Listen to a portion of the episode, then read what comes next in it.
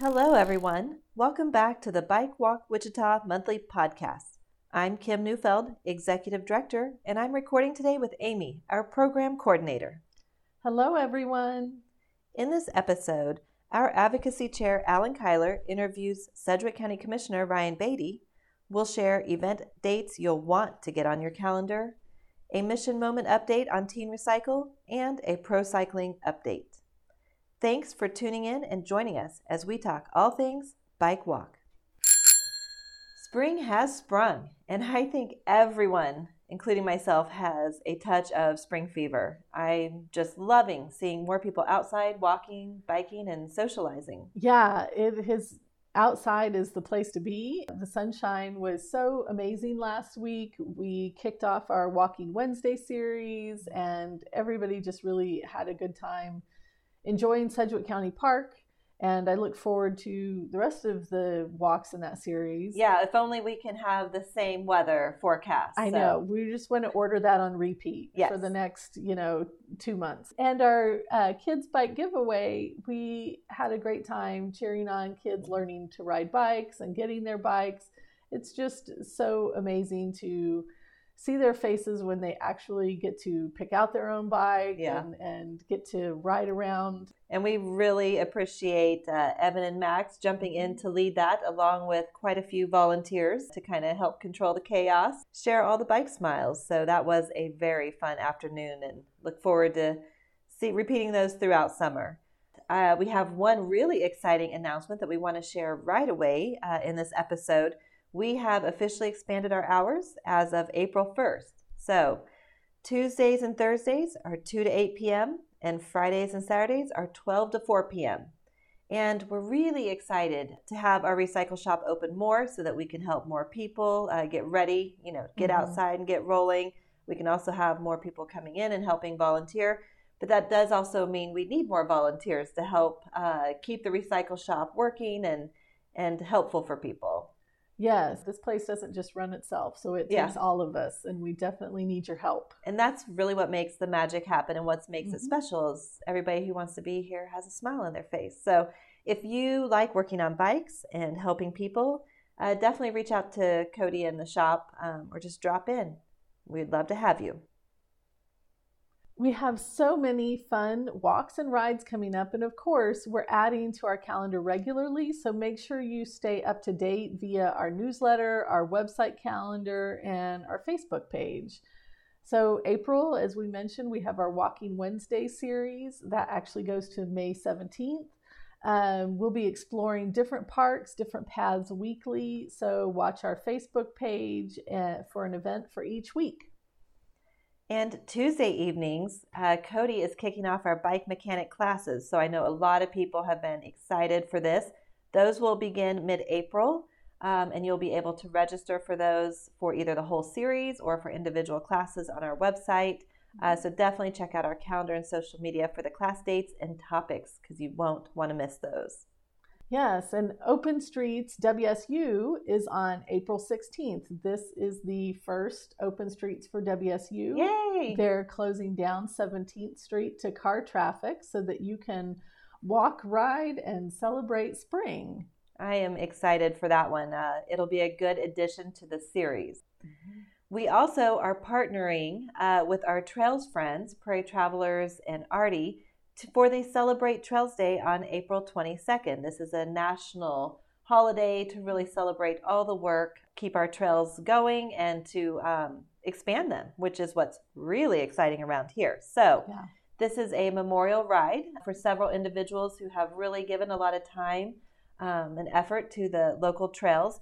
And we will be starting at the Goddard Trailhead and riding from the trail through downtown, stopping at Bike Walk Wichita for lunch, and then on to um, Andover on the Redbud Trail uh, if you're so inclined. This definitely will take either a gravel or a hybrid bike as it is a mixture. So, April 23rd is our Midtown cleanup.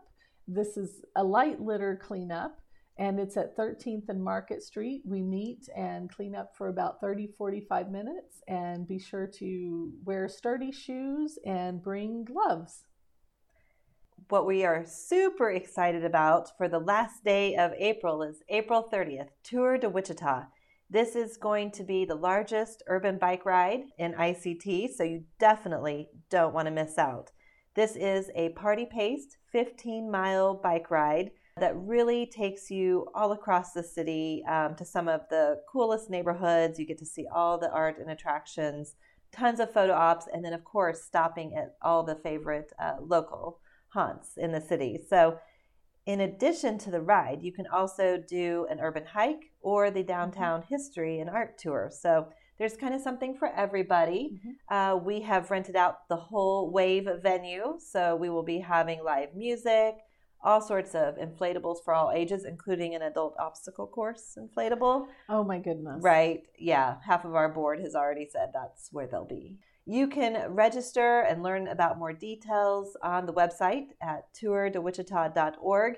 And we would love, love to make this first inaugural year a huge success, as this is a fundraising event for Bike Walk Wichita and Great Plains Diabetes. So you can either register as an individual, you could join somebody's team, or you could create your own team and help us go really big. So definitely check out the details. We have great swag. It's going to be a great time. You definitely don't want to miss out.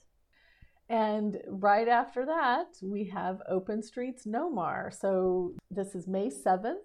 They are closing down 21st Street. And this is actually one of my favorite open street events because absolutely. Food, the food can't be beat. Yeah. And it is just the vibe there is so wonderful. I love being up at the north end. And uh, so May 7th, Open Streets Nomar, and we'll, we'll see you there. Absolutely. So definitely, we hope you can join us around town. Make sure to invite your friends, help spread the word, and we will uh, also be looking for volunteers for mm-hmm. all of these events as well. So stay tuned and join us. Today we're talking with the Sedgwick County Commissioner for District 4, Ryan Baty. We're recording this in March 2023. Welcome to Bike Walk Wichita. Uh, good to be here. Thanks for the invite. Thank you. We're looking forward to our conversation.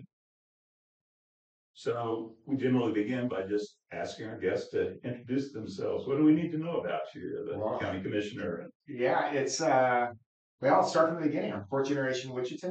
I grew up in the north end of Wichita, 25th and Arkansas. Both my mom and my dad's family are North Enders. He grew up 25th in Jackson. She grew up 25th in Burns. Uh, my dad ran a bowling alley there.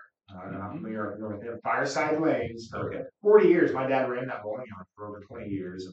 Uh, so that was very much part of my childhood, USD 259 product. Then I went and played baseball at the University of Kansas, Jayhawk. Uh, from there, I uh, got my first job, which was actually as a baseball player. Um, signed a professional contract, played the Tampa Bay Rays for uh, a few years until an injury ended my career, and I moved back to Wichita and went into business for myself. Started a company called the Mattress Hub. Uh, has tremendously blessed my family. Uh, uh now almost 20 years with this company. Uh, we grew to 27 stores across three states, and that's uh, enabled me to do other business projects, real estate. married into a cattle family, of all things. A kid from the north end, you know. Uh, and then that also uh, gave me the opportunity things that really are more passions of my heart. You know, I mm-hmm. got very involved in ministry. I was an associate pastor of a church for 12 years on the volunteer role. Uh, very involved in nonprofit, particularly uh, foster care, public schools, uh, uh, prison reentry, bringing inmates when they leave the prison system, getting them to stable housing. So these are kind of just some passion projects that I've been doing here the last decade that have really kind of captured uh, the bulk of my interest. And, and really, all these things kind of shaped me and moved me into the current season, which is now serving the community on a bigger level through the county commission. So I, am keenly aware I'm this weird species. I'm a washed up athlete, mattress selling, preaching politician. Like I'm, I'm strange, and I know it. Uh, that's what you signed up for today. So, uh, but that that that's how we got to here. Yeah, that that is an interesting background. It's quite quite varied. Can you see that that has affected your approach to county government in any way? Yeah, I certainly so. Uh, and it was really one of the catalysts that moved me into the to the county role to begin with. Is you know the county is a unique form of government, and a lot of people don't realize this. County government and city municipal government they are different forms of government. You know, we have 46 departments in county government. We have 20 cities in Sedgwick County. And what I see, what I've learned in my nonprofit, my business experience is this, uh, the necessity of collaboration, where you really do have to get a variety of groups and interests and, and people in the room to exchange ideas and collaborate on ideas to move anything forward. And, and that's what really drew me to county government, really, is this capacity to, to really all the interest, all the needs, the 20 cities in Sedgwick County, how do we collaborate and get people in a room to where we can really work on our greatest issues, our greatest needs, and advance this community? So, without a shadow of a doubt, my previous experiences have really shaped me into what I'm doing today. All right. Well, we're going to get more into that uh, in a little bit, but first, we are Bike Walk Wichita, so we need to start out here by asking about what your experience is with biking and walking. Well, like any kid, this is what I did growing up. I, I was thinking, I, you just gave me a, an incredible tour, by the way, of uh, the recycling program that you guys have here. I just watched a family come in here and what five, six kids get new bikes, and just to see the thrill on their faces. Mm-hmm. And, I, and I, I, comment, I remember when I got my first bike. Mhm. And see, when I grew up, I mean, we, my parents kind of kicked us out of the house and shut the door and said, go. And we rode our bikes all over the neighborhood.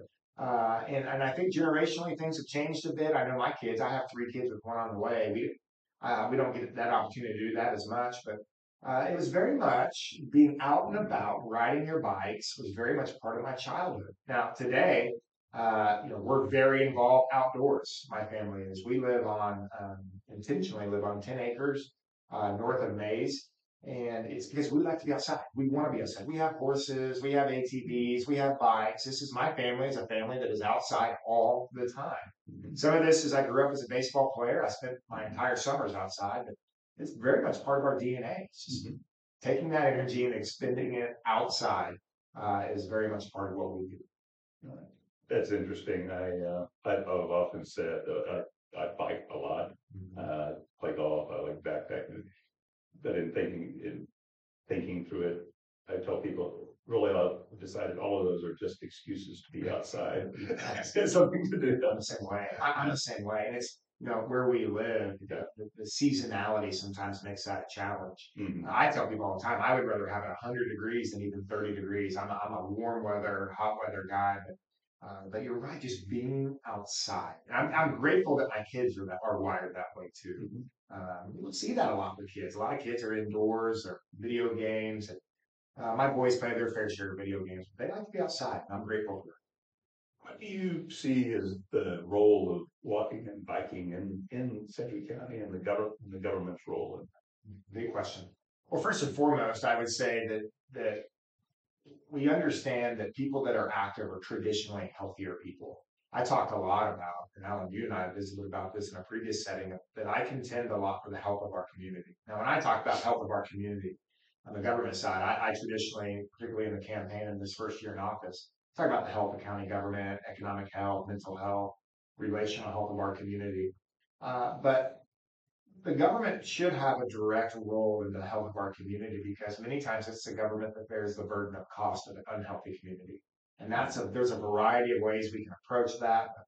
Uh, we need to be able to look and see. We talk all the time about quality of place, quality of place, particularly younger generations when we talk about economic development and what, what kind of community do we want in the next 10, 15, 20 years.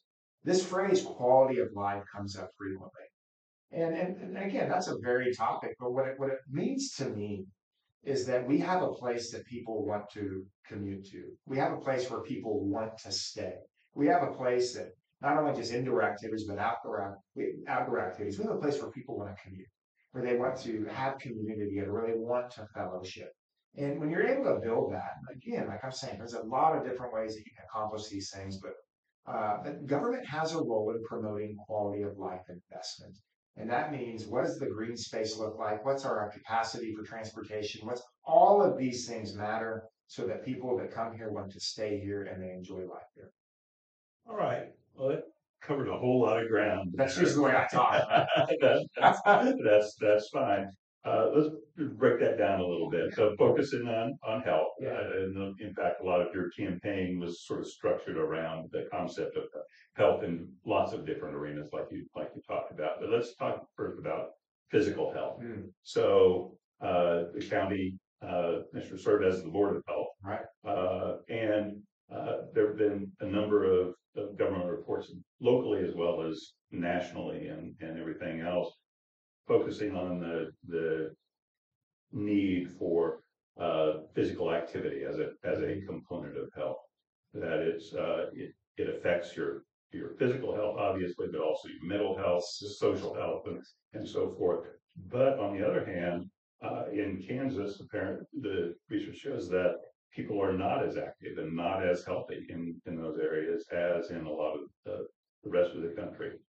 What can the county do to affect that? Yeah, a great question. Uh, and the county has a role. Uh, the city has more of a present role um, and more funding role and more active role. And many people would say that the county doesn't have anything to do in those spaces. I, I don't contend that, that I, think, I do think that the county has a role in these. I think the biggest thing that the county can do is one, as the Department of Health, is raise awareness. And we raise awareness particularly with our children. Um, I, I, am relieved to find out that you know, I've been on the job eight weeks at this point, but our Department of Health really is, and ComCare for that matter, really are pretty intertwined in what's happening in our in USD 259 in our schools. So number one is promoting awareness. Uh, what is it that contributes to physical health? And what are the determinants of physical health that really help set back physical health? Uh, and the health department, certainly in the county's role in that, certainly has uh, as a significant role. The next thing, though, Alan, I think is the county really needs to collaborate well with the 20 cities. So as we begin with our with our economic development and we start looking at road development and infrastructure development, that if health and outdoor activity, if these things aren't front of mind, then then we'll continue to do the same thing we've always done for the last 50, 75 years in development. Uh, and, and again, these things, we have to understand the determinants that influence health. And one of these things is do we have connectivity in our communities? Can we get around our communities?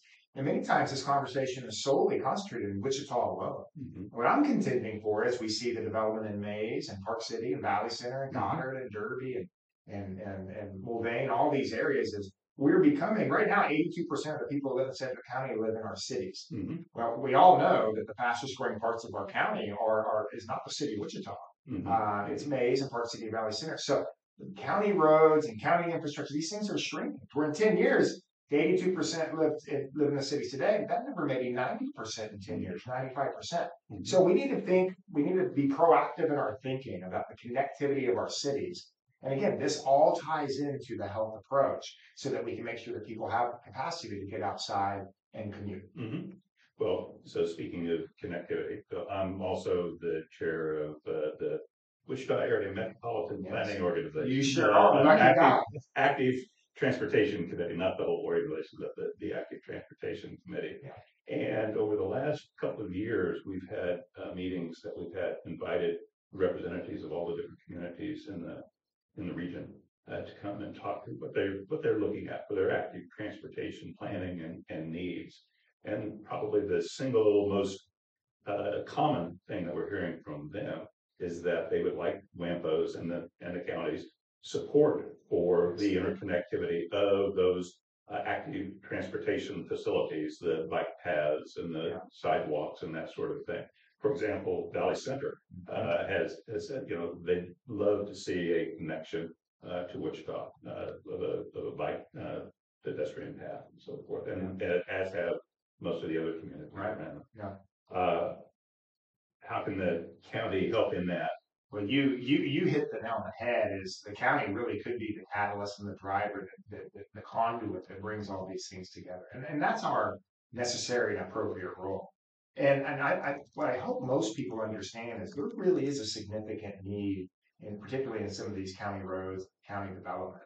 I'll give you a couple of, of examples. 167th Street. Now, this isn't in my district. This is mm-hmm. District 3, David Dennis's District. Mm-hmm. Uh, 167th Street has been in the news recently for significant car accidents, right. 21st and 167th Street. Well, if you go north on 167th Street, you begin to see that there is absolutely zero shoulder. Mm-hmm. In fact, when you fall off that shoulder, you're going down about 10 feet into a ditch. Mm-hmm. Um, and, and again, this not only is this a safety issue, but there's a practical issue to where how do people, if they want to walk or if they want to bike, you have cars driving 40, 50 miles per hour on this road. It's a safety issue. Mm-hmm. So when we begin to think about, okay, what's the next step for a road like 167?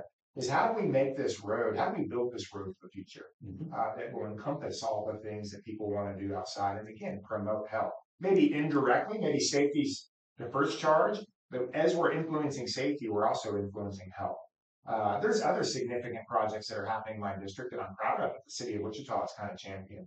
Uh, 37th Street North is, is an area where they're now starting to put more bike paths. Uh, 17th Street, uh, I just saw in January, uh, Councilman Brandon Johnson really championed this issue. Mhm. Uh, 17th Street all the way to Wichita State Right. with bike paths. Mhm. Uh, there's other areas in my district where this is a big, so it's not just Valley Center and Park City and Maize, but the city of Wichita is really leading the way on this, and, and they see it. I'm grateful for it. Uh, so it's a significant role that the county plays, more of a conduit than a catalyst, particularly with the city development. Mhm. But we also got to understand these county roads. Uh, while we're while we're procuring safety, we can also procure health, and we need to think of we need to think ahead. Uh, I certainly agree with that, and that is actually one of the, my pet peeves on the, on the county, uh, Yeah. county roads is the lack of the shoulders, although I understand that there's been a more or less informal policy that whenever they do, are doing something on the roads, they do, uh, try to put in shoulders. Yeah, and- is, And you're right; it is an informal policy. Well, let's formalize. it. yeah, And exactly. and let's formalize it as a message to the community of where we're headed and why we're doing it. And, and, and this is the one thing is, you know, I'm a new guy to politics and government, so I can get away with it for now. But uh, the- the things that's always frustrating, frankly, is that we just simply don't communicate very well from a government standpoint. Mm. We, we don't, we don't bring a collaborative, comprehensive plan, uh, a future plan and say, hey, this is where we're going. Uh, you know, I, I could go off on a tangent about why, how we do this in mental health and substance abuse and homelessness, where the community really doesn't understand a comprehensive plan. You see, in business and nonprofit, what we do is we build a comprehensive plan first. Mm. This is the A plus plan. This is the best foot forward. And then we work backwards and identify gaps and bottlenecks and areas. But we don't do that in government for some reason, is we kind of just piecemeal things together to try to go to some destination. And what I'm saying is let's build the comprehensive plan now. Let's do that now. And then we'll work backwards and identify gaps. You're seeing this in a part of my district, 21st and Broadway, uh, almost no more. Uh, Yeah. They just got a million dollar grant from the Department of Transportation, the city of Wichita did specifically for this corridor, 21st and Broadway. And when you look at Vamos Nomar and the Empower organization, if you look at their plan for this area, they built a plan, a visual plan, and you see the green spaces and you see the Mhm. bike paths and the Mhm. walking Mhm. spaces and all the shade. And that's that's the appropriate first step. Let's build a comprehensive plan first, and then you can rally support from a community for a plan. We don't give them a plan, how are we going to rally support? Mhm. You know what I mean? So That's. I, that's one of the things I advocate for frequently, mostly in homelessness and mental health, substance abuse approach, things of that sort. But but it, it's very fitting for this space as well. No, that, that makes a lot of sense. I appreciate your, your, your, uh, your thoughts on that. So let's turn to the second aspect of, of health that you mentioned earlier. And that is the economic health and particularly the need to attract, uh, young people to the, to, uh, area and, and to retain that. Uh, I think you pointed out in your campaign material that, uh, the two first things that you said are essential to that are a, um, don't remember the exact name, but a vibrant urban core and a, and parks and, and recreation. And in fact, there was a survey done by W, the Young uh, Professionals section of the Chamber of Commerce a couple of years ago that concluded exactly that in surveying uh, the, their members and, and the, the people they talked to, asking them what was most important in deciding where to take a job after the uh, factors specifically relating to a job, like salary and that Sure. sort of thing. The two things of highest importance were a vibrant urban core and, and places for recreation. So again, where, what's the, what's the county's role in, in building those things? Yeah, I- one, I think the county, they may not, they may not be the lead in the development and the, and the capital side of it, but we could be the lead in the conduit side, meaning that we can raise the awareness and bring the organizations together that can do this. Uh, and I think that's the appropriate county role. Uh, again, many of these things, I'll give you some examples. In my district, District Four, there are several hundred vacant lots that we can use for infill purposes. And again, you hit the nail on the head. It was a YPW study where it was a poll where young professionals in this community, because we've been talking for 20 years, is we, we're, we're, we're great at building great leaders up and then we export them to the rest of the country. Mhm. Okay, what do they want here? And we need to ask, what do you want? What do you want? Well, they want great a great workforce, they want opportunities, they want startup culture. What else do they want? They want quality of life. What does that mean? They want green space. They want open space. They want bike paths. They want the capacity to get outside and do things. And we need to be forward thinking in these things.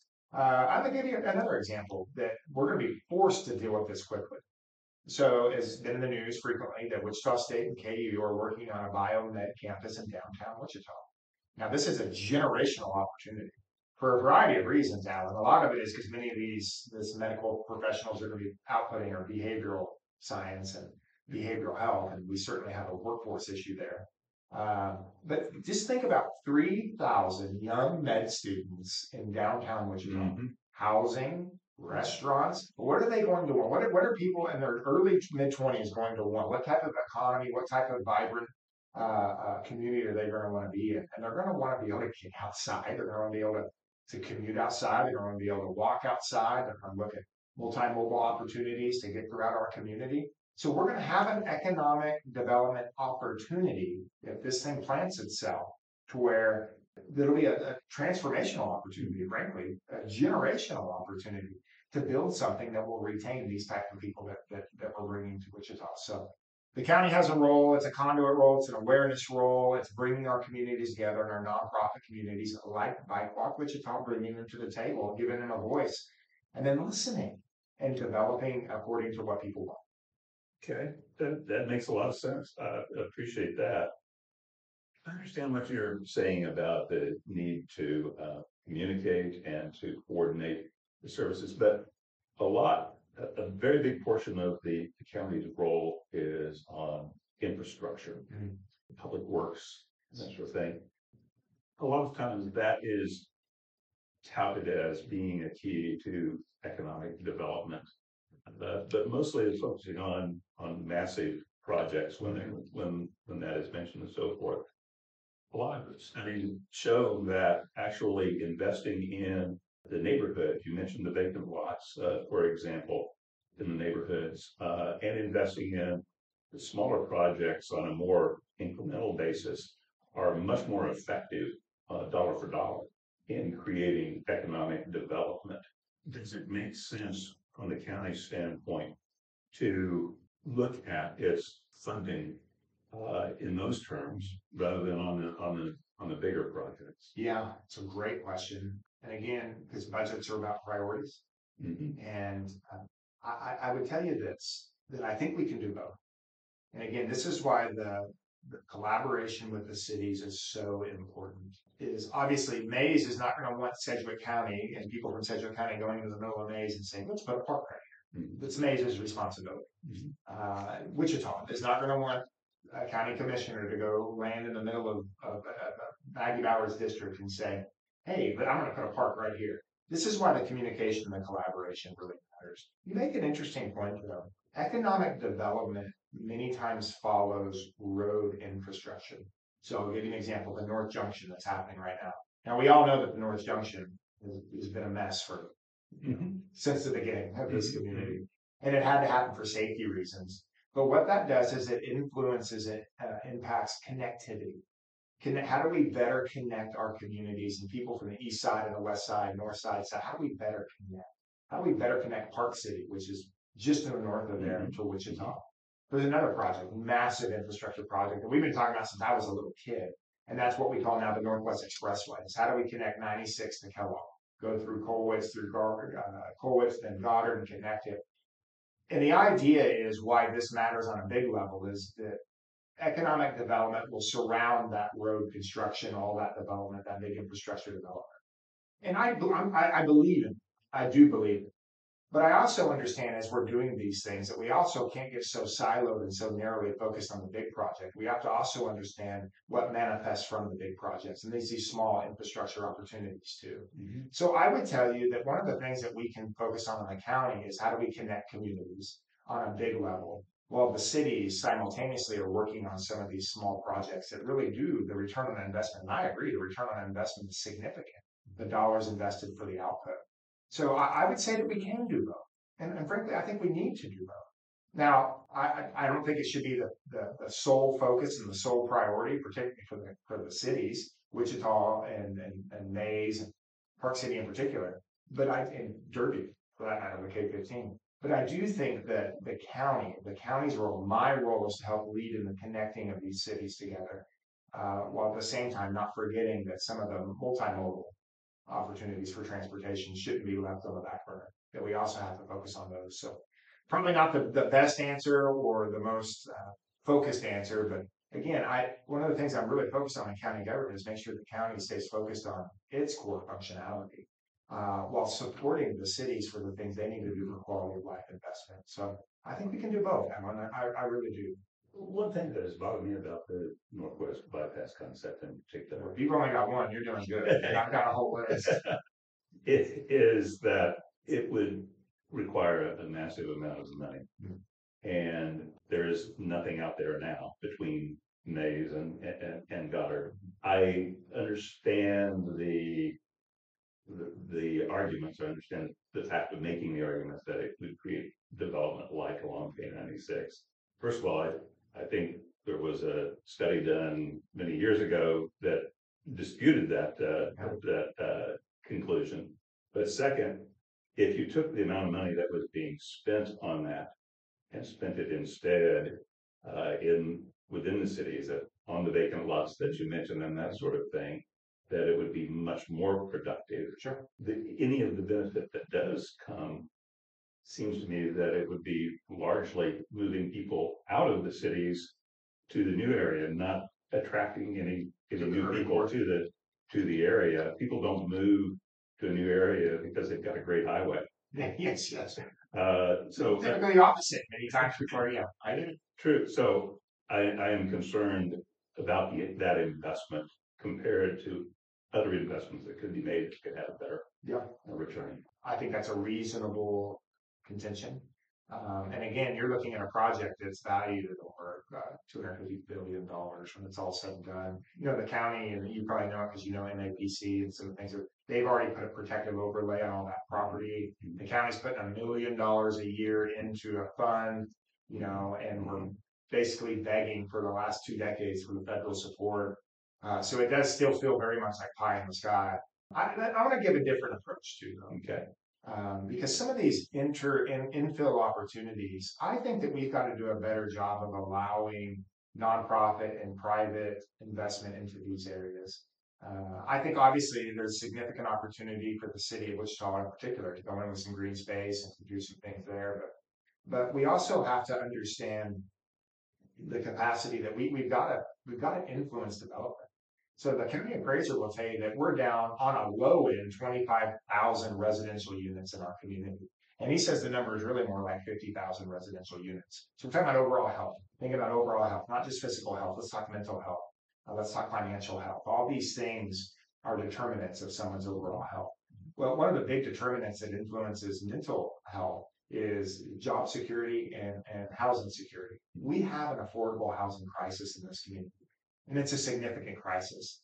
R- Prices are still going up. We don't have enough supply in the market to really meet demand, or and, and many of the supply that we do have coming available isn't affordable for many people, um, and that influences the mental health of people. Um, so a lot of people we see, I mean, where you're located, maybe not quite where your offices are, but a little bit further south of here, we see the face of a chronic homeless situation. Uh, well, that's not the only face of the homeless situation in our community. The vast majority of people that are unsheltered are living in their cars or living couches to couches. And, and again, so what are the influences, the determinants that influence overall health? Well, I would tell you job security, affordable housing, mental health, substance abuse, food security, all these things matter.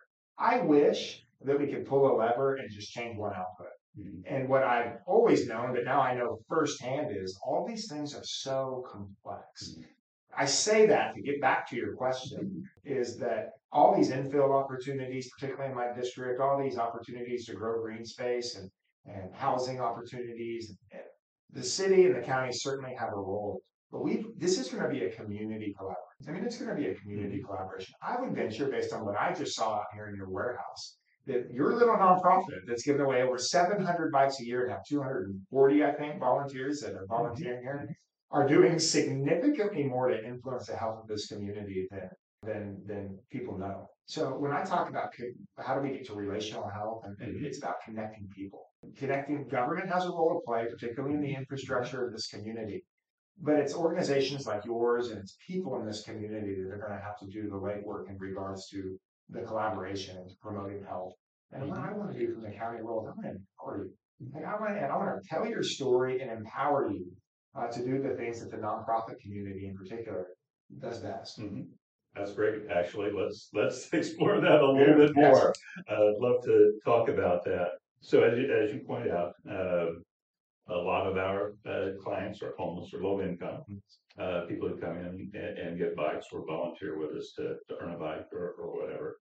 Um, and we've worked with a lot of nonprofit, other nonprofits or agencies that, that work with the homeless, the police department, homeless outreach team, uh, the International Rescue Committee, and a, and a bunch of different uh, organizations. One thing that I think is not really understood about what we do is that the bikes are often looked at as just a, on one hand, they're just at, looked at as a toy. On the other hand, uh, when we promote biking, especially, open to the criticism, well, you're just serving the elite people that go out on a, on a weekend and, and ride their high dollar bikes and uh, Professional cyclists. Yeah, professional cyclists or, or the, uh, the professionals who just, you know, go out and terrorize the countryside on their, on their bikes or whatever. Whereas for, actually, for most of the people that we serve, uh, the bike is an essential form of transportation. Yes. They can't afford a car, they don't have a driver's license, they need some dependable transportation and, and the, and the bike provides that uh, Yes. for them. Uh, I think we've done a, a, a good job in, in getting, uh, bikes out, like you say, over seven hundred, uh, last year. And we do work with a number of different organizations, but we're always looking for ways to improve our, our work and our, and our impact and so forth. You've spent a lot of time working with homeless population, with, uh, people coming out of correctional institutions. A lot of our volunteers are in work release, who, who are on a bike and so forth. So given your experience in that area, uh, I'm looking for some advice here. Uh, what, what can we do better, uh, in terms of serving those, those folks? Well, uh, there's a lot of things that we can do better. I think the business community actually has a role to play, and it's a significant role. So I- I'll take off my commissioner hat and just kind of bare my soul Yeah. a little bit. And you know, I think that many times what happens is an individual gets himself into trouble, and or herself into trouble, gets caught up in the law, gets in our court system, the judge sentences them to whatever it is, and they may get this scarlet letter F on their chest, and uh, and then they do their time or whatever it may be. And then when they come out after doing what the community has said they need to do to make amends, they come out and they can never get ahead again uh, because either they got back taxes or back child support or they got the letter F on their uh, applications and they're felons and they can't. And I just think that the community has to do a better job of reincorporating people back into the workforce. And I think the small business community in particular can take a lead on this. I know at the Mattress Hub, the company that I founded, we, uh, you know, about a third of our workforce um, are what we call second chance. Um, second chance either from the criminal justice system or uh, recovering addicts that we have in sober living environments. And I just think the business community has a role to play. That we we can impact the health of this community by bringing those that are needing a second chance, incorporating them and giving them the stability where they can make a living uh, and find help this side of the corrections corrections office. So uh, I think that we have a role to play on the homeless situation. This is very very complex. We are estimating that about 75, almost 80 percent of the people that are what we call chronically homeless, living on the street, are suffering from a mental health or a substance abuse uh, addiction. These are these again. I say you can't just pull a lever and solve one problem. Is you've got to look at all the determinants influencing this. Uh, and until we can get our act together and how we deal with mental health and substance abuse, I think it's an unreasonable expectation that we're really going to move the needle on homelessness. Hmm. So some of the things we're doing at COMCARE Crisis, the new COMCARE Crisis Center. Uh, I think that we need a regional mental health, uh, state mental health hospital here. All these things are in the work. I think we need a pipeline of new workforce, new med school that I discussed earlier. That's that's a part of that. And I'm an advocate for a campus, uh, a campus that collaborates all of our nonprofit partners and, and emergency shelter opportunities for those that are chronically homeless or, or, or unsheltered. Mhm. All these things together. But notice, I just mentioned something that the nonprofit community has a role in, the government has a role in on the state and local level, and our academic institutions have a role in. That's community collaboration. Mhm. That's the only way we're going to solve these crises. Or get us to a functional zero in these crises. I will tell you, I truly believe it. People look at me and their eyes glaze over when I say, it.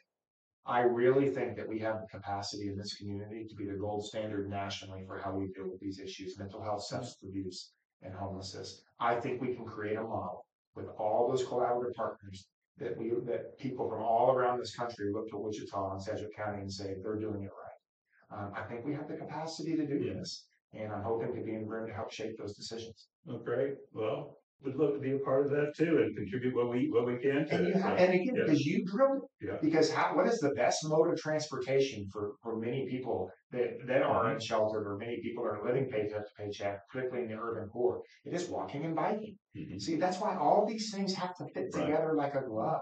Right. And that's why you guys have to be at the table to give, you're the resident experts, Mhm. right? I mean, I don't even know how to change a, uh, I could probably get my chain back on my bike, but uh, but you're the resident experts, Mm-hmm. and that's why the collaboration of all the nonprofits in the room, we have to sit down and say, tell us what what are the needs, help us form a comprehensive plan, and identify, help us identify the gaps Mhm. as we're building this community for what we want it to look like in 20, 25 years. You have to be at the table to give us your input. Well, we do teach classes on how to uh, do basic repairs on your, on your bike, so we'd love to have you join us. I appreciate that.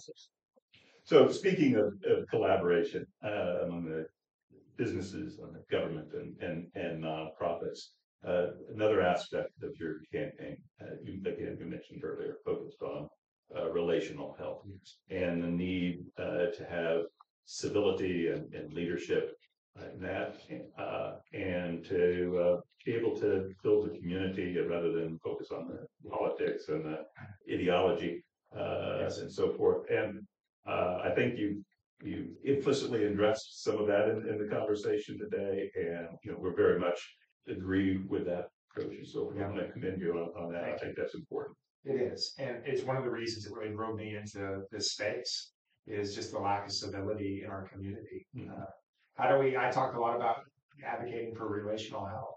Many of the issues that we deal with on a local level are not partisan issues. Mhm. I, I would venture to say 95, 98 percent of these issues that we deal with at the county and the city level, they're not partisan, but we make them partisan. Mhm. We've been conditioned to make them partisan. We've been conditioned to mirror what happens at the state and the federal level. And when we do that, we stagnate progress. Right.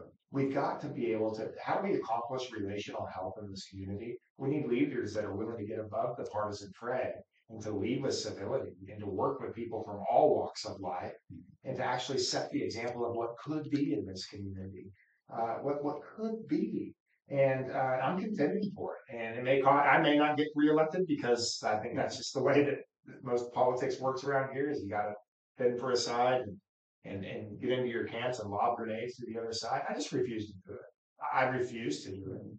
I have principles and there's things that I care deeply about. And, um, uh, but many of these things have zero business and, and zero involvement on local issues. I'm here to advocate for our local community. So that's where my headspace has been. It's the reason I jumped into this space.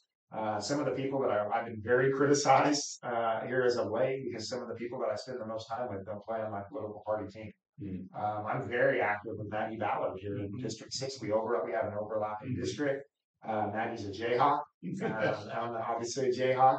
Uh, Maggie's a North High girl. I did two years at North High myself. Focus on what's important there. Yeah. And Maggie deeply cares about this community. Yeah. Do we have, do we agree on everything? No, not at all, but we agree on most things. And the things that we do agree on, we, we work together on a weekly, I talk to her on a weekly basis, advocating for our district. Um, and advocating for people in this, that's what this is about. This is about people. Mhm. Um, so I may not be a politician very long because this isn't the, this isn't the resume that really affords well to, to political success, but but you know what it does afford well for community success. And I just think we need people that are willing to step in the space and say enough, En- enough of the lack of civility. Let's contend for the health of this community.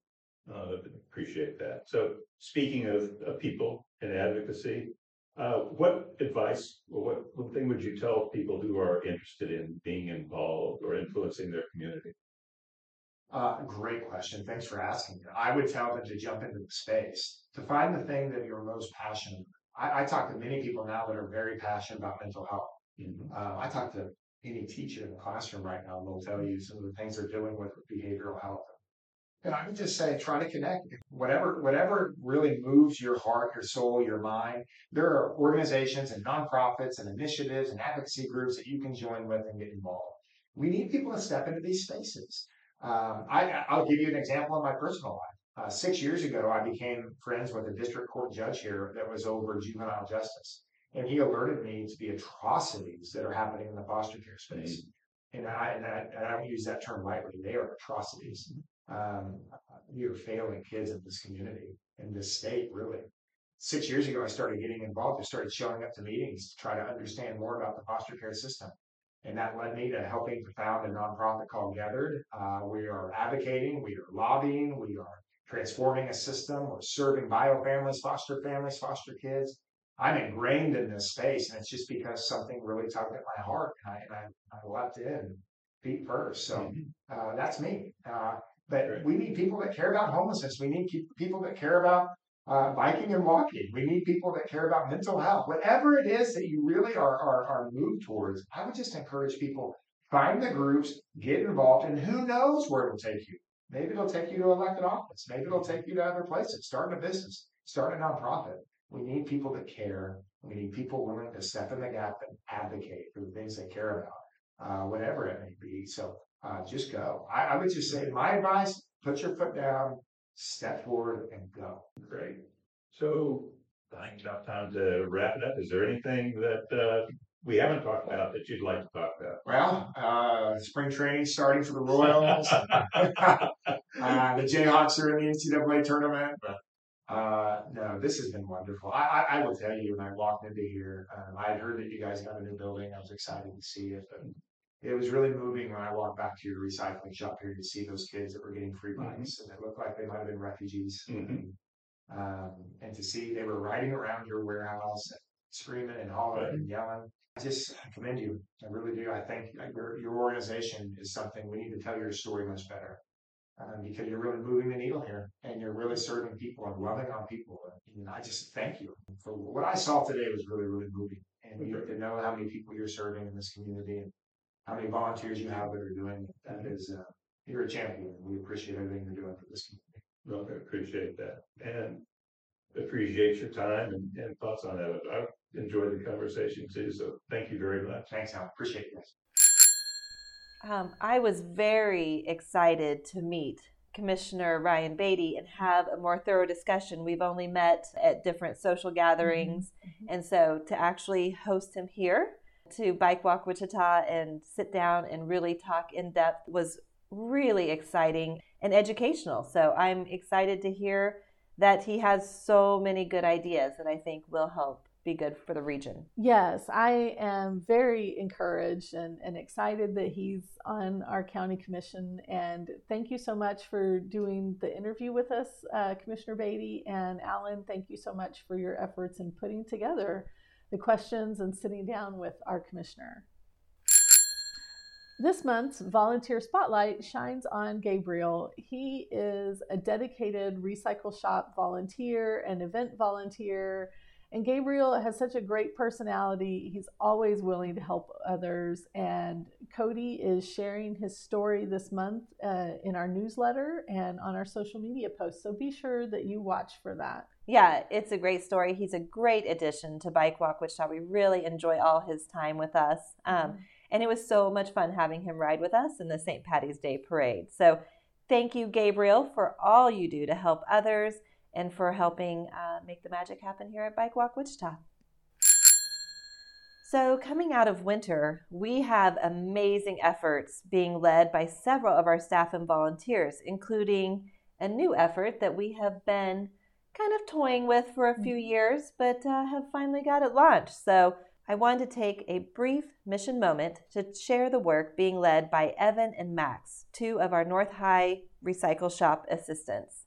It's been so much fun having North High students in the recycle shop working on their bikes. I have tried to, you know, many of us have like tried to kind of stay out of their way and let them have their own designated space. Yep.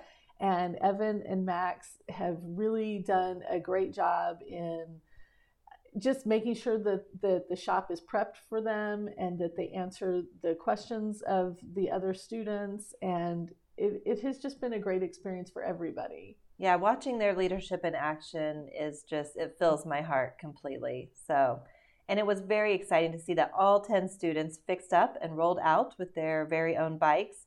And, you know, seeing the students come in during other times into the shop and help the other students uh, finish up their bikes. Clearly, they feel comfortable in the shop. And so it, it was just great seeing the proud smiles on their faces after accomplishing that. Yes. And I'm so happy that we can have a time and provide the space for them. Absolutely. If you're able to make a Members Plus donation, these are the types of programs that are supported by your donation.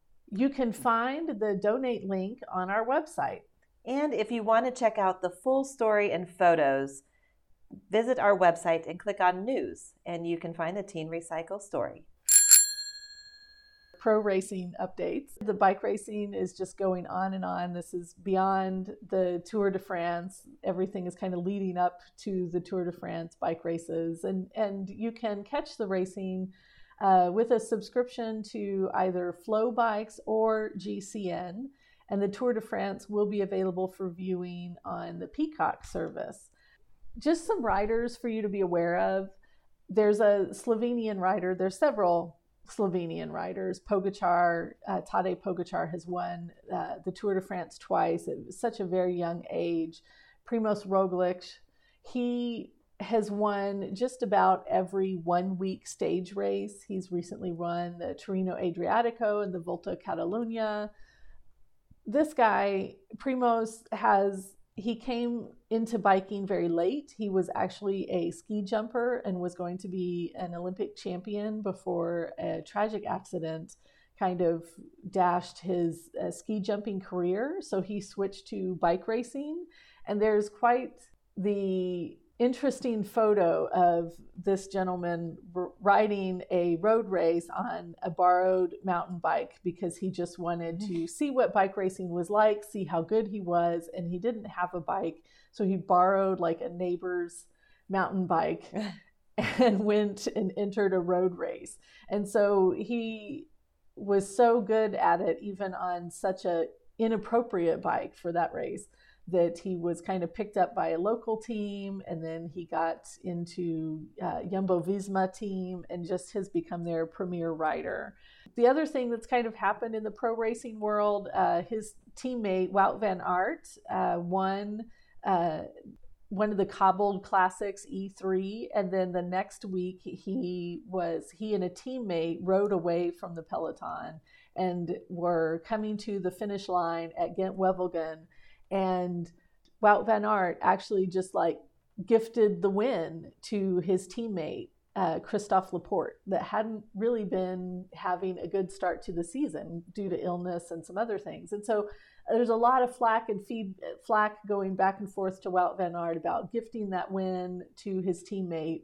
And I think about us here at Bike Walk Wichita, like we don't do anything that is not part of a partnership, part of a collaboration.